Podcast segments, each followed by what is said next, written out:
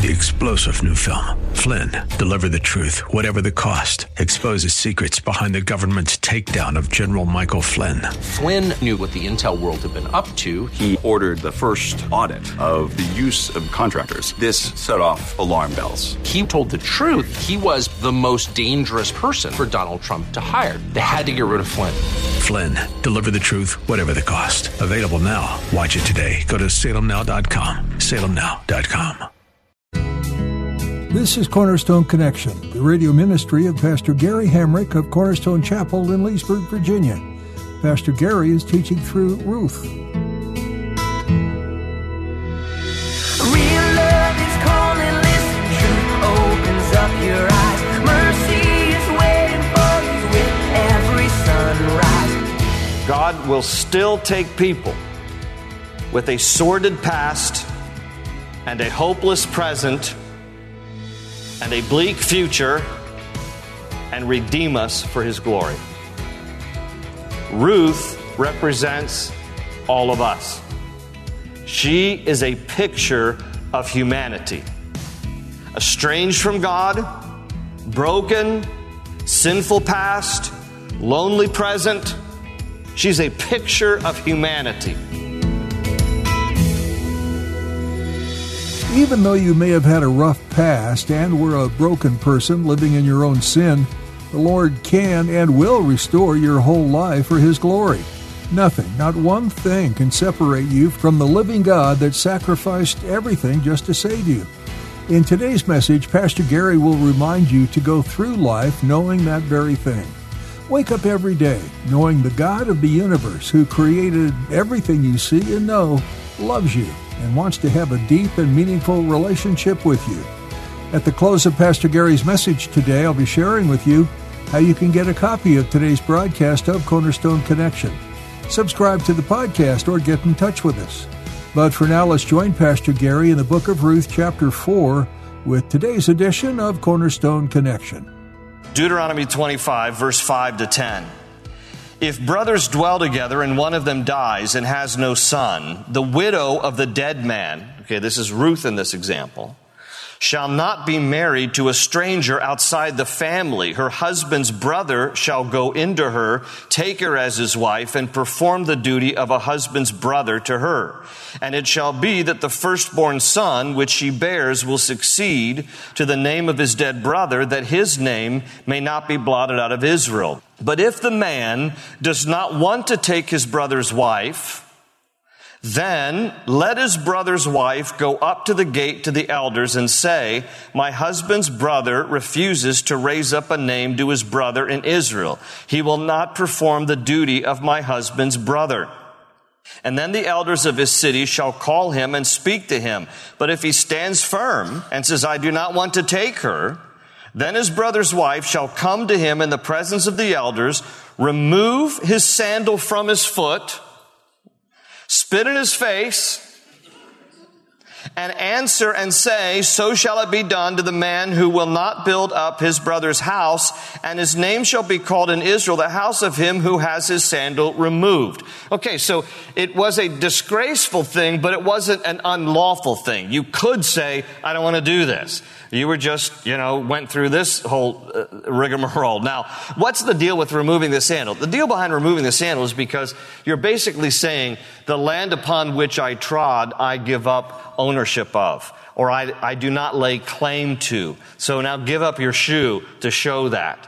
And so that was how the transaction was sealed. So it was a little peculiar, but that's the way it went down. And I read that to you because you're going to see this happen short of the spitting in the face but you will see the rest of it happen here in chapter 4. So with that, let's take a look now here at Ruth chapter 4. It says now, Boaz went up to the gate, the gate of the city there in Bethlehem, and sat down there, and behold, the close relative of whom Boaz had spoken came by. Okay, so Boaz just positions himself there at the city gate, which was very common. The city gate was a place where the elders would typically gather. The city gate was a place where often uh, business transactions occurred, but it was also a place where it was uh, somewhat of like a courtroom. The city gate was a place where the elders would gather and settle disputes and arbitrate things. And so Boaz has strategically chosen the city gate for this particular contractual agreement where he's going to corner the close relative, the one who is closest in relation to Ruth and to her mother-in-law Naomi. Now this guy, the close relative, is not named in the story. We don't know who he is. There's no name mentioned. We don't even know particularly the, the relationship that he had. But Boaz knows him. Boaz has already been doing his homework because he knows, because he wants to marry Ruth. He's like, I can't marry you until the close relative gives up his right to marry you. And so he positions himself, Boaz does, right at the city gate. He knows when the guy's coming by, and the guy comes by and he goes, Hey, hey, dude, hey, can I have a conversation with you? Look, so Boaz said, Come aside, friend, sit down here. And so he came aside and sat down. And he, that's Boaz, took ten men of the elders of the city and said, Sit down here. And so they sat down. And then he said to the close relative, Naomi, who has come back from the country of Moab, sold the piece of land which belonged to our brother Elimelech. And I thought to inform you, saying, Buy it back in the presence of the inhabitants of the elders of my people. If you will redeem it, redeem it. But if you will not redeem it, then tell me that I may know, for there is no one but you to redeem it, and I am next after you. Okay? Now, this is a very tactical thing that he does here. Boaz is like, he springs it on this guy. You know, he's the, the advantage of surprise. This guy's just coming into town and Boaz is like, excuse me, excuse me, can we have a conversation? And then, oh, by the way, elders, can you all gather here? I want you all to hear this. And so now, like this court of law is assembled, this outdoor court is assembled here. And Boaz says, hey, you know Naomi? Yeah, she kind of came back from Moab. Remember, a little bitter. She wanted to be called Mara. She's getting better. But anyway, she's a widow. She needs to be married. She owns a field. What do you say? Now, in this moment, because this guy is a little caught off guard, and Boaz just presents it as the transaction for a field, okay, because Boaz is smart.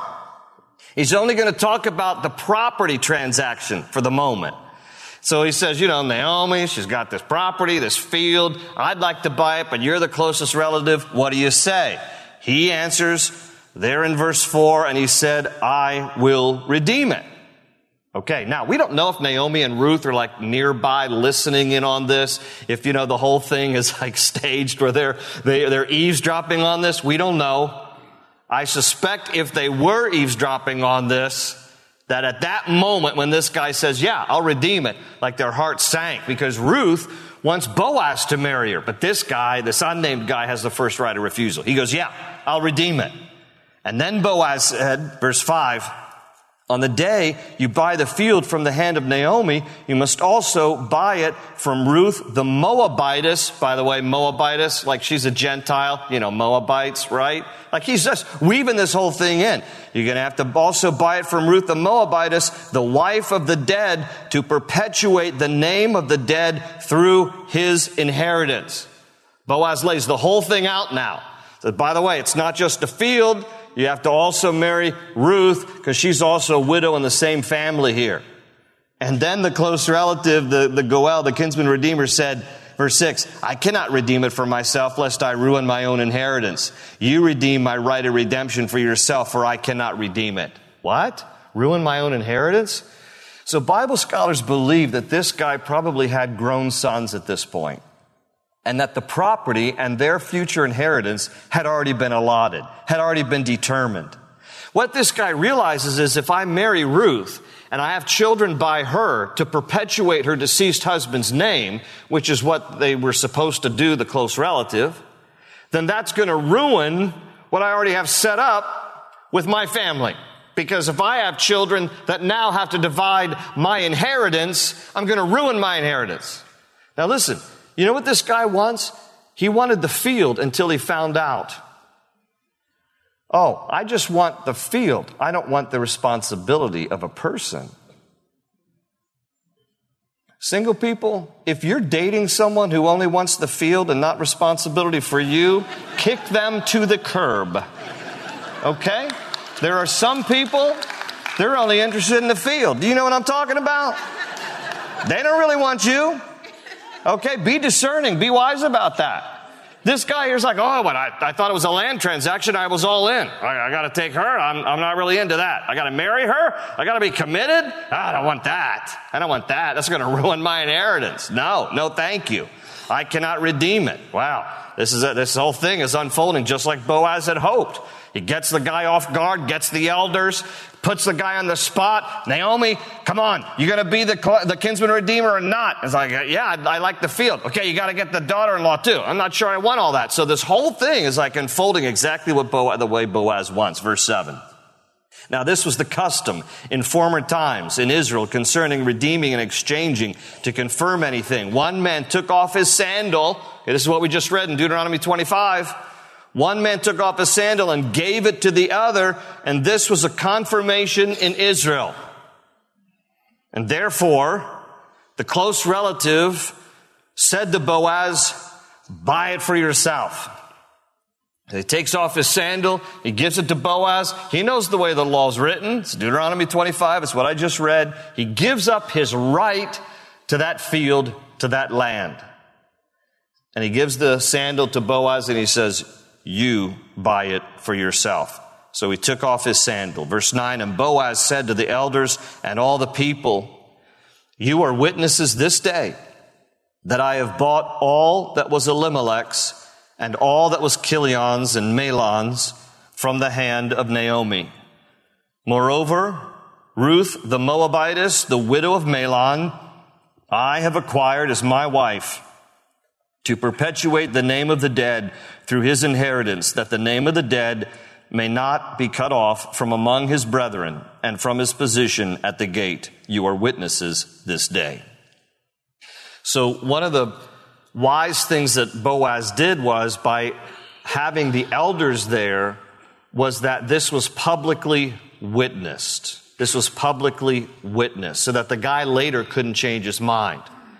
And so Look, you know, some people, when it comes to like marriage, you know, they, they have this kind of wild idea like, you know, why do we need a piece of paper? Let's just, you know, run off into the woods and, you know, stand under a shade tree and exchange our own vows and nobody needs to be around because after all, God is watching and that's all we need. And so like they just kind of perform their own little, you know, ceremony. It's like, wait, wait a minute. There actually is a reason why you should have witnesses for this day.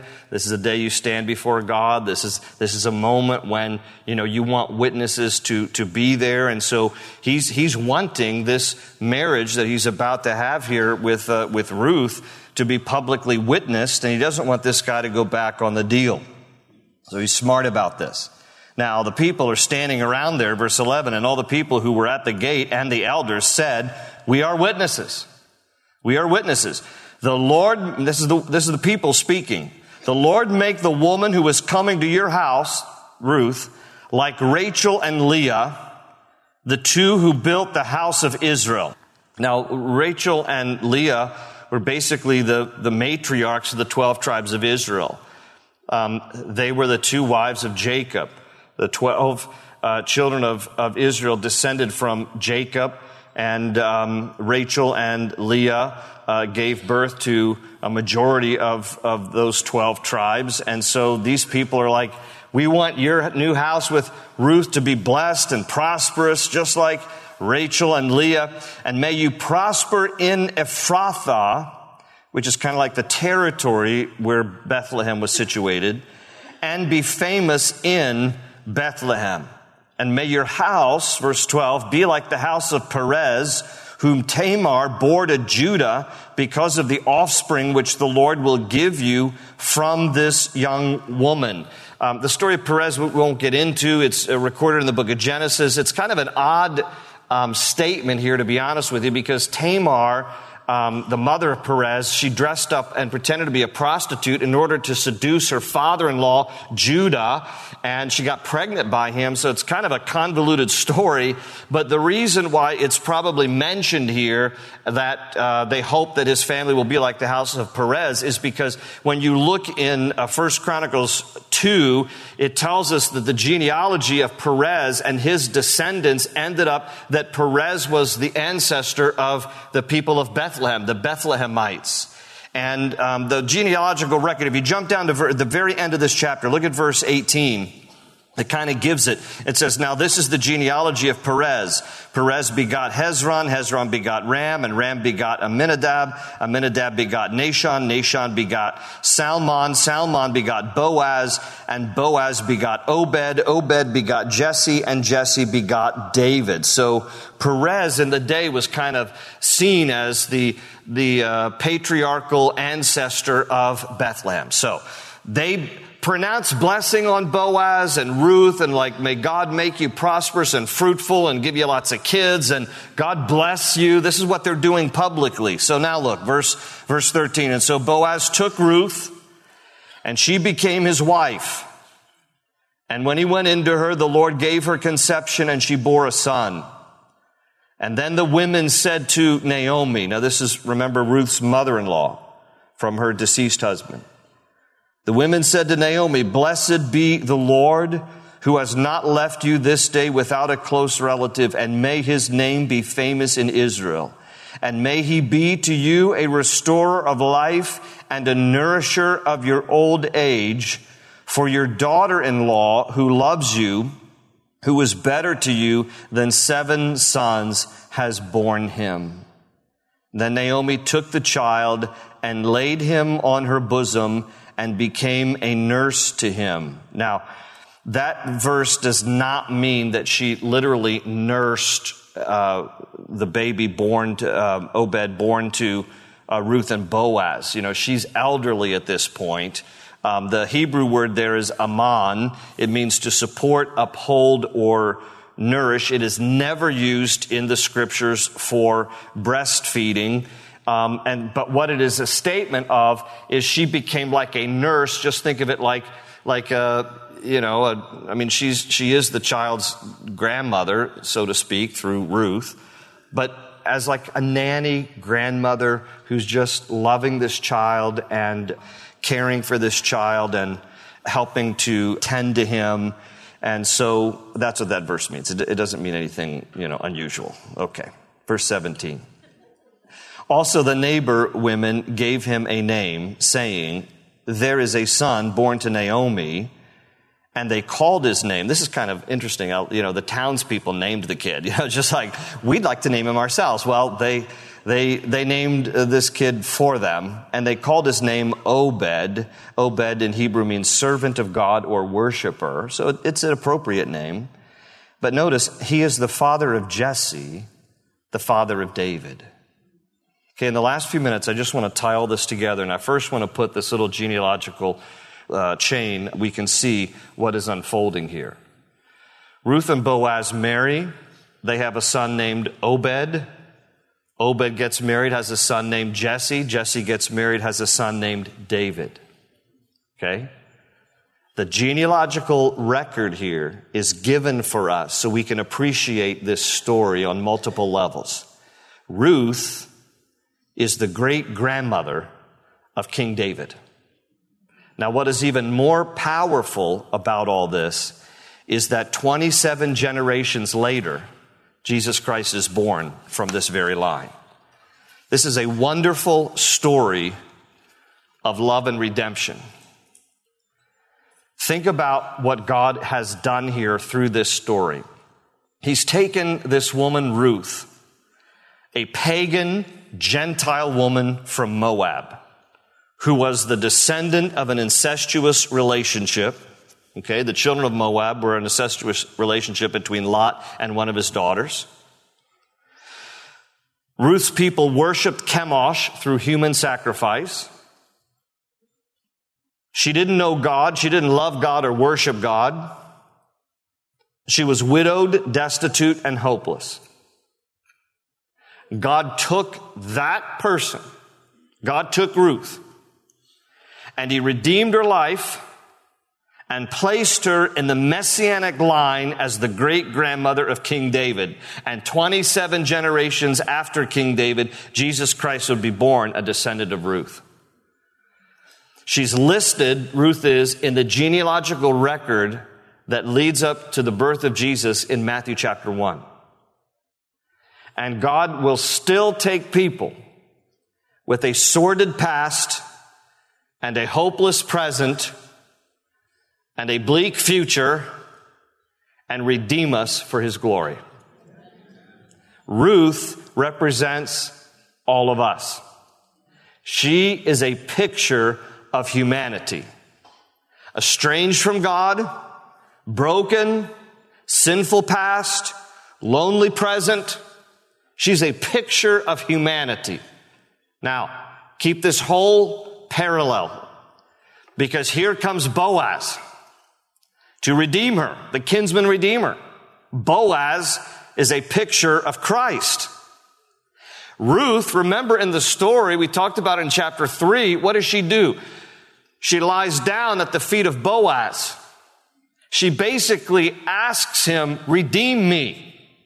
This is a picture of humanity lying down, surrendering at the feet of Jesus, Boaz being a picture of Christ, with a desire to be redeemed.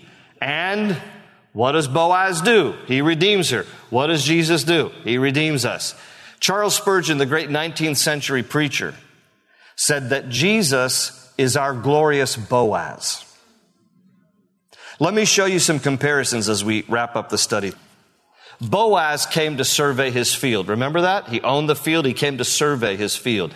Jesus came to survey the earth. Boaz looked out and saw Ruth. Jesus looked out and saw us. Boaz spoke kindly to Ruth. Remember that in the story? He was very tender with her. He spoke kindly to her. Well, Jesus speaks kindly to us. The Bible says it's his kindness that leads us to repentance. Do you see the parallels? Ruth found favor in the eyes of Boaz. We have found favor in the eyes of Jesus. That's why he died for us, because he loves us. Consider also, Boaz was a kinsman redeemer to Ruth. Jesus stepped out of heaven, took on flesh to become our kinsman redeemer. John 1:14. The word became flesh and dwelt among us, and we beheld his glory, the glories of the only begotten of the Father, full of grace and truth. Boaz was motivated by love, by his love for Ruth, not the law. Jesus was motivated by his love for us not the law. John 3:16 for God so loved the world that he gave his only begotten son whosoever believes in him shall not perish but have everlasting life. Remember Boaz could have refused to be the kinsman redeemer, but the reason he wanted to take Ruth as his wife is because he loved her. This wasn't a legal transaction. Neither was it with Jesus. He loves us. That's why he wanted to redeem us. Also, it cost Boaz something, didn't it? He paid the price to purchase the field and redeem Ruth. It cost Jesus everything. He paid the price to purchase us and redeem us from our sins.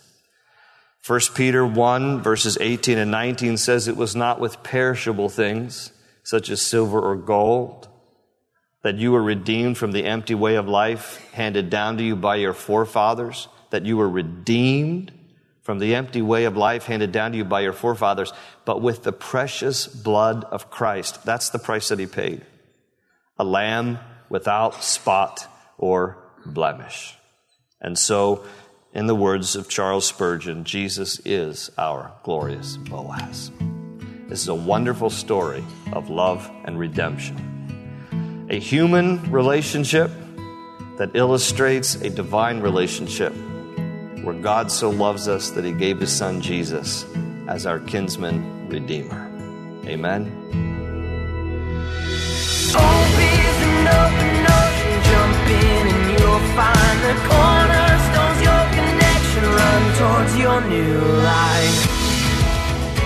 We're so glad you chose to spend a part of your day with us. We pray you've been blessed by what you've heard and are motivated to share Jesus with others. We all need the love that He has to offer. In Pastor Gary's verse by verse teaching, we hear how Ruth stuck like glue to Naomi's side. She sacrificially gave up everything to love and care for her mother in law. Does this ring a bell? It's exactly what God has done and is doing for us. He gave up His Son Jesus on the cross so that we might experience love abounding. What a gift! If you believe that to be true and are ready to take the next step of faith, would you contact us? We'd love to have a conversation with you. Our email is prayer at cornerstonechapel.net. Just in case you missed that, it's prayer at cornerstonechapel.net. We look forward to connecting with you. If you enjoyed today's message and would like to hear others, hop on over to cornerstoneconnection.cc, where you'll find an archive of Pastor Gary's messages. If you're on the go more than not, don't forget to download our mobile app before leaving that page. Again, it's cornerstoneconnection.cc. Thank you again for listening to another broadcast of Cornerstone Connection. Soul, that you've got no place to go, but still you know, you're not alone.